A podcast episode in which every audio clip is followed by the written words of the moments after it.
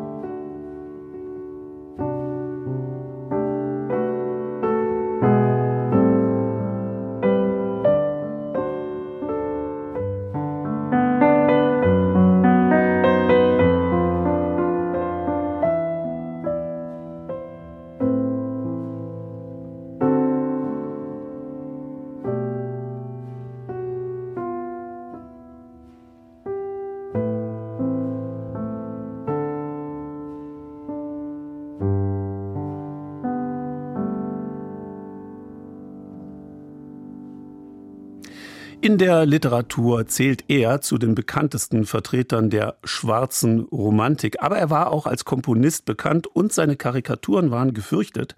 Geboren 1776 in Königsberg in Ostpreußen, führte das Schicksal den studierten Juristen über Posen und Warschau bis ins fränkische Bamberg. So, jetzt wissen Sie, um wen es sich handelt. Dreimal hat ETA Hoffmann aber auch in Berlin gewohnt und er hat viele Ecken der Stadt in seiner Literatur verewigt, von 1798 bis 1800 und von 1807 bis 1808 und von 1807 bis zu seinem Tod 1822. Hier wurde der Kammergerichtsrat vor mehr als 200 Jahren auch begraben auf dem Friedhof am Hallischen Tor. Wolfgang Martin Hamdorf hat sich in Berlin auf die Spuren des äh, vielseitigen Künstlers begeben.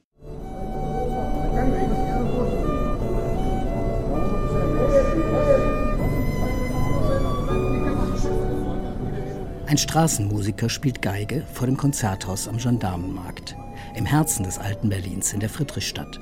E.T.A. Hoffmann liebte das pulsierende Leben der Großstadt. Im Gegensatz zu anderen Romantikern war er kein Freund einsamer Natur. 1814 konnte er sich nach jahrelangen Irrungen und Wirrungen über Posen, Warschau und Bamberg endgültig in seiner Traumstadt niederlassen, sagt der Literaturwissenschaftler Michael Bienert. Äh, Hoffmann war ein leidenschaftlicher Großstädter und Berliner. Also er wollte schon, als er als Referendar ans Kammergericht kam, unbedingt in Berlin bleiben. Man musste dann große Runden drehen, hat die letzten acht Jahre in Berlin gelebt, war sehr produktiv, hat die Stadt ganz intensiv bewandert und auch beschrieben. Es gibt ja sehr viele Berliner Erzählungen mit einer sehr konkreten Topografie. Und er war schon ein sehr urbaner Typ. Von den Straßen um den Gendarmenmarkt herum führten ihn seine Schritte über die Prachtstraße unter den Linden hinunter bis zum Brandenburger Tor. Gebäude wie die Backstube der Konditorei Fuchs unter den Linden 9 regten ihn zu Schauergeschichten an, wie das öde Haus. Bei Hoffmann hat das Fantastische immer eine empirische Basis. Und das heißt, dieses Berlin, was er beschreibt, das ist topografisch und soziologisch sehr, sehr konkret. Und in dieses sehr nachvollziehbare und plausible brechen dann Dinge ein, natürlich, die man nicht erklären kann, die fantastisch sind. So in seinem 1815 in Berlin veröffentlichten Nachtstück Der Sandmann, bei dem der junge Protagonist den Verstand verliert, als er erkennen muss, dass die Frau seiner Träume eine Maschine ist. Da packte ihn der Wahnsinn mit glühenden Krallen und fuhr in sein Inneres hinein, Sinn und Gedanken zerreißend. Hui, hui, hui, Feuerkreis, Feuerkreis, dreh dich, Feuerkreis, lustig, lustig, Holzpüppchen, hui, schön, Holzpüppchen, dreh dich. Damit warf er sich auf den Professor und drückte ihm die Kehle zu.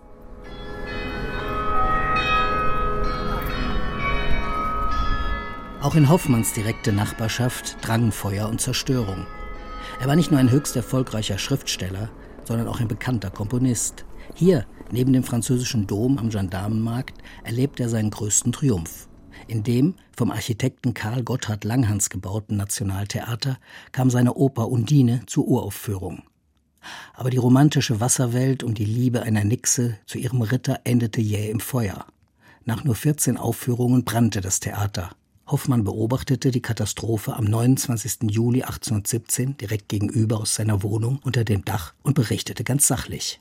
Als Feuerarbeiter, zu denen sich Freunde gesellt hatten, an meine Türe schlugen, hatten wir mit Hilfe der Köchin schon Gardinen, Betten und die mehrsten Möbles in die hinteren, der Gefahr weniger ausgesetzten Zimmer getragen, wo sie stehen blieben, da ich nur im letzten Moment alles heraustragen lassen wollte. In den vorderen Zimmern sprangen nachher sämtliche Fensterscheiben und die Ölfarbe tröpfelte von der Hitze herab. Nur beständiges Gießen bewirkte, dass das Holzwerk nicht vom Feuer anging.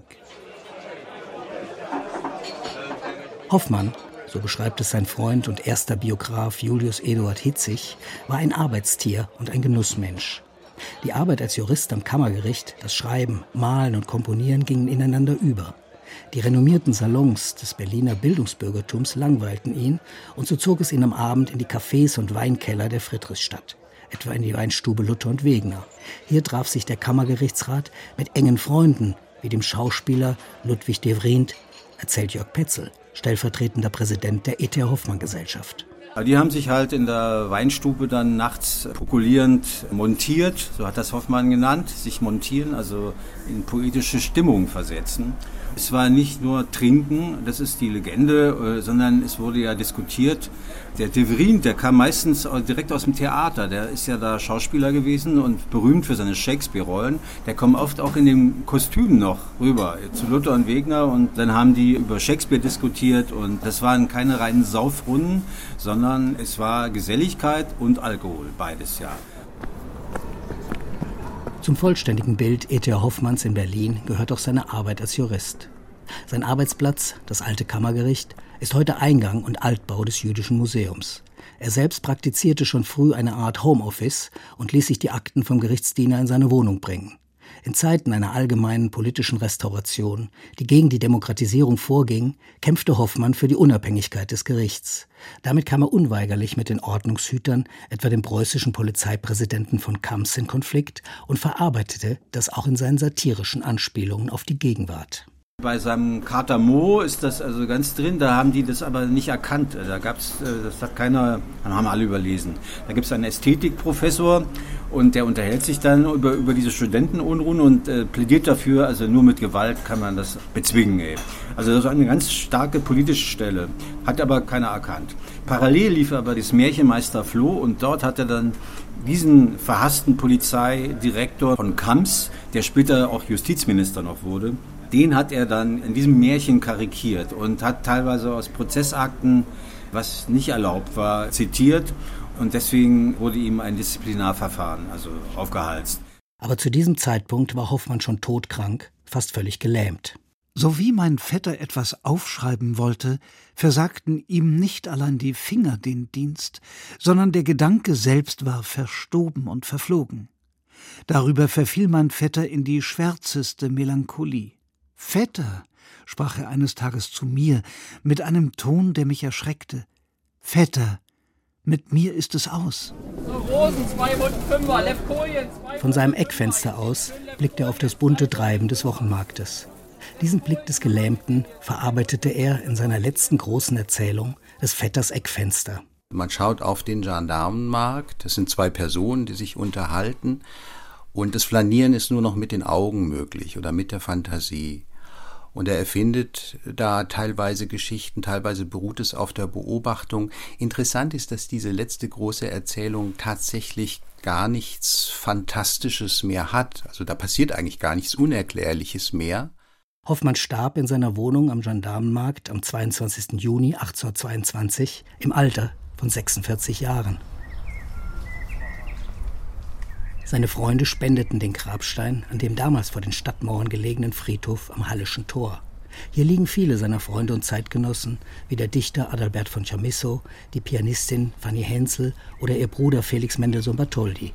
Und hier erinnert die E.T. Hoffmann Gesellschaft mit einem ganz besonderen Ritual an ihn.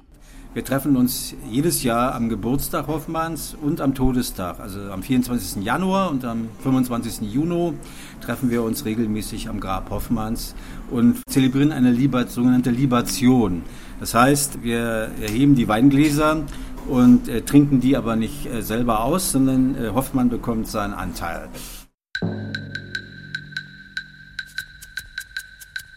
Musik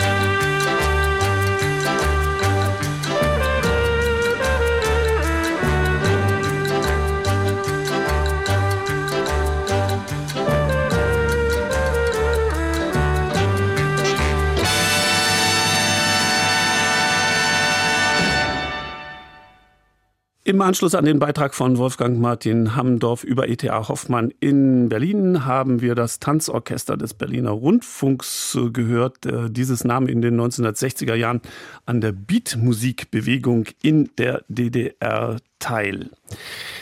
Sie kennen womöglich unsere kleine äh, Reihe, die wir hier im Sonntagsspaziergang kultiviert haben, Sehenswürdigkeiten, die man nicht sehen kann. Und unter diesem Motto führt uns Bernd Geisen heute in das Lügenmuseum in Radebeul. Auch ein solches gibt es, das Lügenmuseum in Radebeul. Es soll, und so viel darf ich vorweg äh, schicken, es soll gute Laune machen. Hören wir rein. Auch Dinge, die man nicht sehen kann, können begeistern. Denken Sie nur an den Film Tanz der Vampire. Der Schüler des Vampirforschers, Professor Abronsius, Alfred, erzählt darin seinem Lehrer, dass er tatsächlich neben einem Vampir vor einem Spiegel gesessen habe. Im Spiegel sei nur er, Alfred, zu sehen gewesen, denn Vampire spiegeln sich nicht. Der Professor ist begeistert. Ich würde was drum geben, das zu sehen. Ja, aber man sieht gar nichts. So zur Einstimmung erst einmal ein Tässchen Tee, und zwar nach einem uralten Originalrezept von Hildegard von Bingen. Den Tee gibt es nicht nur zum Wärmen, er soll auch magische Kräfte verleihen, um nämlich Lügen von Wahrheiten zu unterscheiden. Und damit hat man als Besucher im Lügenmuseum viel zu tun. Das Lügenmuseum befindet sich im sächsischen Radebeul, genauer im Stadtteil Serkowitz. Entstanden ist es in den 1980er Jahren, damals noch im brandenburgischen Gantikow bei Küritz, auf Betreiben des Objektkünstlers Reinhard Zapka, alias Richard von Gigantico. Der gehörte seinerzeit zur Künstlerszene im Berliner Prenzlauer Berg und produzierte Kunst aus Protest gegen das bürgerliche Leben in der DDR. Gegen den Strich gebürstet ist das Lügenmuseum ebenfalls. Das betrifft sowohl die Exponate, die man hier sehen kann, die aber meist nicht das sind, wonach sie aussehen, als auch die Ausstellungsstücke, die überhaupt nicht zu sehen sind. Und nicht alles, was man über das Museum erfährt, kann man verstehen, soll man auch nicht, wie Reinhard Zapka, Museumsgründer, Direktor, Kassierer, Putzmann in Personalunion meint. Wir stehen in der Tradition von Oscar Wilde, von Baron Münchhausen, vom braven Soldat Schweg oder Karl Valentin.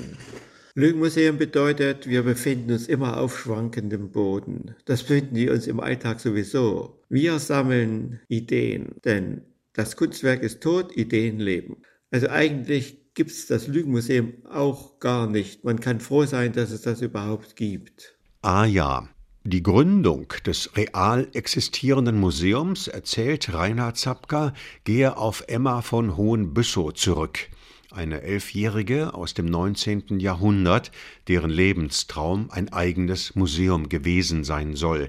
Es könnte aber auch sein, dass besagte Emma ein Huhn war, das eines Tages von Nachbars Schäferhund totgebissen wurde. Wie auch immer, auf dem Museumsgelände gibt es einen Gedenkstein, der sie als Buttermilch-Terroristin ausweist. Tja, nicht umsonst weist Reinhard Zapka immer wieder darauf hin, dass das Angebot des Lügenmuseums den Besucher überfordert. Wir haben 15 Räume, überbordende Installationen, das Atelier eines Dissidenten, Grüße von überall. Wir haben Interieur Underground oder die Psychedelic Maschinka, eine bewusstseinserweiternde Maschine und so weiter und so weiter. Wie gesagt, 15 Installationen insgesamt hat das Lügenmuseum zu bieten. Das Atelier eines Dissidenten soll übrigens auf die Bedeutung der staatsfernen Kunst verweisen, mit der Rainer Zapka so seine Erfahrungen hat. Hier stößt der Besucher unter anderem auf das abgeschnittene Ohr von Vincent van Gogh. Im Geburtszimmer von Willy Brandt, das nach dem Umzug von Küritz nach Radebeul nicht mehr aufgebaut worden ist, war ein Flugzeug zu sehen, mit dem er gespielt haben könnte, und sein Briefwechsel mit dem Kanzleramt.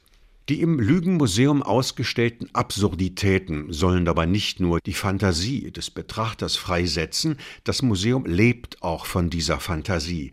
So manches Ausstellungsstück wurde nämlich von Gästen zufällig entdeckt und hier zur fachkundigen Pflege abgegeben. Neulich fand eine Besucherin einen Koffer mit dem Schatz vom Silbersee. Tja, was soll man dazu sagen?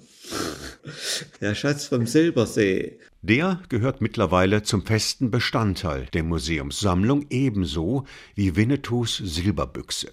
Silberbüchse? Schatz vom Silbersee? Ahnen Sie den Zusammenhang? Nein, hier eine kleine Eselsbrücke. Na, Genau. Ein Schuss, ein Schrei, das war Karl May. Der hat nämlich rund 20 Jahre in Radebeul gelebt und geschrieben. Allerdings, Schatz und Flinte hin oder her, es gibt im Museum Raritäten von sehr viel größerer kultureller Tragweite. Ein Museumsgast hat äh, zum Beispiel in einem Koffer mit Fundsachen aus dem Lösnitzbach eine große Scheibe entdeckt. Das scheint dann wohl eines der ältesten archäologischen Zeugnisse dieser Region zu sein, die Himmelscheibe von Serkowitz. Die große archäologische Bedeutung dieses Fundes war schnell offensichtlich. Die entdeckte Scheibe aus grauem Metall war zwar weitgehend korrodiert, in den Löchern in der Scheibe konnte Rainer Zapka aber bald das Sternbild der Cassiopeia erkennen. Der Lößnitzbach, in dem die Himmelsscheibe von Serkowitz so lange im Verborgenen lag, ist übrigens in unmittelbarer Nähe des Museums und gute 300 Kilometer von Bebra und der dortigen Himmelsscheibe entfernt. Auch rund 300 Kilometer weit weg liegt der Gülper See. Dem ist im Lügenmuseum eine eigene Installation gewidmet, um genau zu sein, dem Wunder vom Gülper See. Hier sind nämlich auf eine Wiese nahe dem See einst kosmische Kuhfladen vom Himmel gefallen, die jetzt in einem Schrein im Museum aufgeschichtet und ausgestellt sind. Das Ganze ist auf eine Schubkarre montiert und der Schrein hat einen sehr irdischen Lüftungsschornstein. Inspiriert zu dieser Installation hat Rainer Zapka ein Besuch im sizilianischen Syrakus. Dort sei, sagt er, eine Gipsmadonna zu besichtigen, die 1956 nachweislich menschliche Tränen geweint habe. Kommen wir abschließend zu den Highlights der Rubrik Absolut Unsichtbare. Nun ja, Exponate. Platz Nummer drei ein Hörbild der verschollenen Küritzer Knatter. Dazu muss man wissen, das Örtchen Küritz in Brandenburg mauserte sich Anfang des 20. Jahrhunderts zu einem begehrten Ausflugsziel, besonders für Berliner weil das Rattern und Knattern der hölzernen Wassermühlenräder angeblich nirgendwo im Ort zu überhören war, bekam Küritz irgendwann den Beinamen an der Knatter. Dabei heißt der Fluss, der die Mühlen hier angetrieben hat, eigentlich Jäglitz. Heute begrüßt die Besucher am Ortseingang ein Schild mit der Aufschrift Willkommen in Küritz an der Knatter. Die Erklärung dafür hielt Rainer Zapka immer schon für an den Haaren herbeigezogen. In Küritz gibt es weder eine Mühle, die knattert, noch ein Flüsschen. Es ist ein Ort im Nirgendwo. Da haben wir begonnen und geforscht, was könnte denn das gewesen sein. Wir haben also Geräusche gesammelt in komischen Kästen und wenn man die öffnet, kann man sich diese Geräusche, ein Hörbild der verschollenen Küritzer Knatter anhören.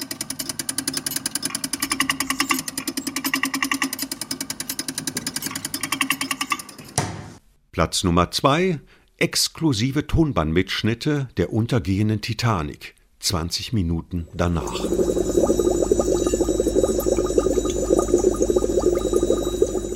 Und der Knaller mit weitem Abstand auf Platz 1, ein Loch aus Mozarts Zauberflöte. Das sei derzeit leider nicht zu sehen, sagt Rainer Zapka. Das Loch aus der Zauberflöte von Mozart, das wird nun gerade restauriert. Das ist Pech. Zusammenfassend hat ein früherer Rezensent der Frankfurter Rundschau vor ein paar Jahren über das Ganze geschrieben, das Lügenmuseum macht gute Laune und es ist so wissenschaftlich wie ein Hundekorb.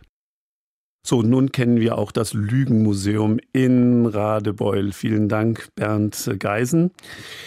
Bis zu den Nachrichten ein wenig Musik. Danach erwarte ich Sie wieder, also um 10 nach 12. Es geht dann nach äh, Cremona. Wir zeichnen die äh, Geschichte seiner berühmten Geigen nach. Im Anschluss an den Geburtsort der antiken Göttin Hera auf äh, Samos. Und die skandinavischen Weihnachtsmärkte in Hamburg haben begonnen. Also in ein paar Minuten hören wir uns wieder.